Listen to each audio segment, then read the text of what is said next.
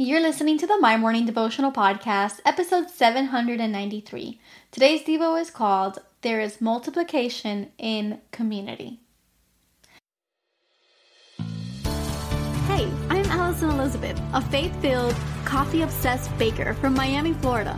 As my dreams widened and my to-do list got longer, I found it harder to find devotional time.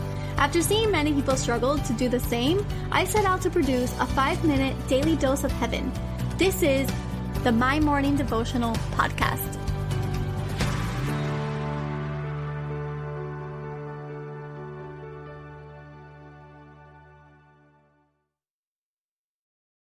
Good morning, everybody, and happy Wednesday. Welcome back to another episode of the My Morning Devotional Podcast.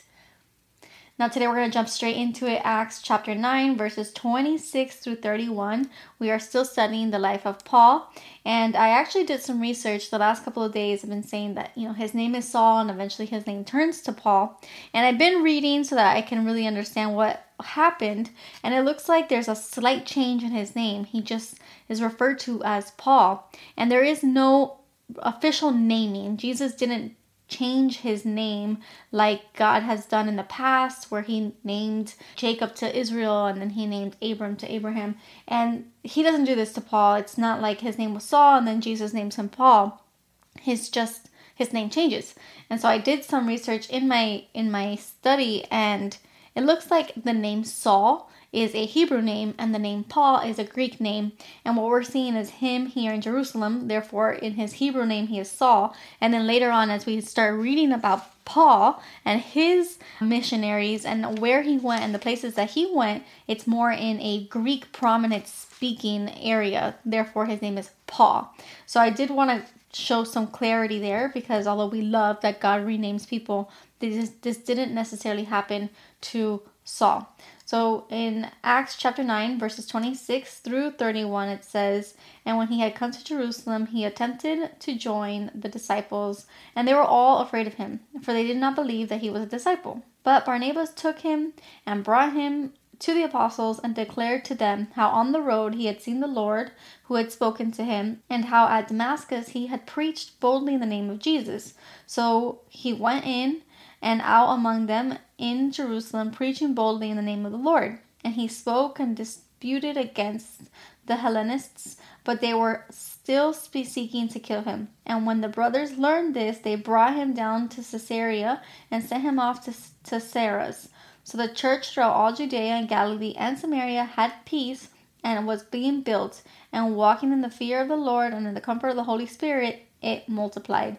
I labeled today's evil, there is multiplication in community. And essentially what we're learning here is that Saul joins the rest of the disciples. And he had a little bit of a riff at the beginning because they were all afraid of him. Understandably, because of his past, because of his reputation.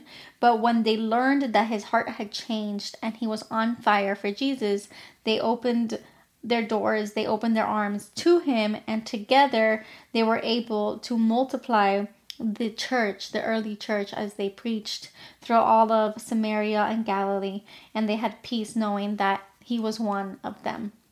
And so why I labeled today's Devo, there is multiplication in community, is because we can reach more people and we can do more when we have a community of people who love and accept you for the person that you are becoming.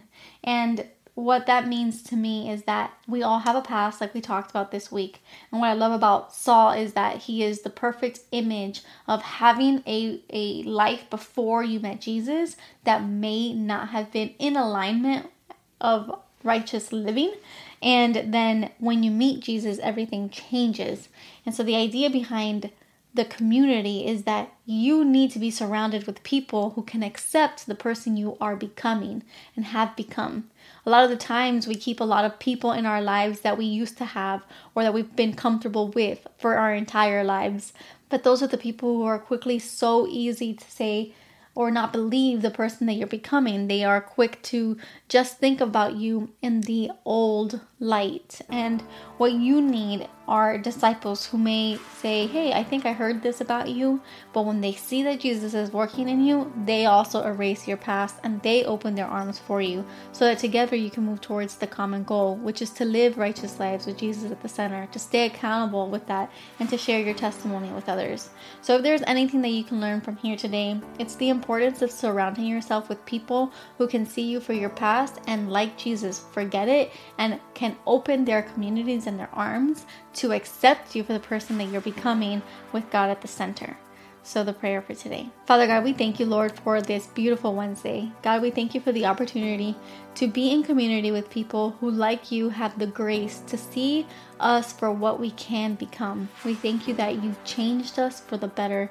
You've changed us from the inside out, and we get to live a life that is pleasing to you because you are such a good, good Father. We ask that you watch over us on this Wednesday as we go about our days. You watch over us in our careers. You watch over us in our homes, and you watch over those that we love the most. We thank you for absolutely everything that you do. We thank you for the breath in our lungs, the food in our bellies, and the roofs over our heads. We love you, and we pray this all in your Son's mighty name, today and every day. Amen. So there you have it, your 5-minute daily dose of heaven. Thank you for tuning in today. I pray these devotionals empower you to take on your day. Make sure to follow the My Morning Devotional account on Instagram at mymorningdevo. There you will find quick links to subscribe to our podcast and the written devotionals. Until tomorrow, I pray that not only your latte is strong, but your love for Jesus is stronger.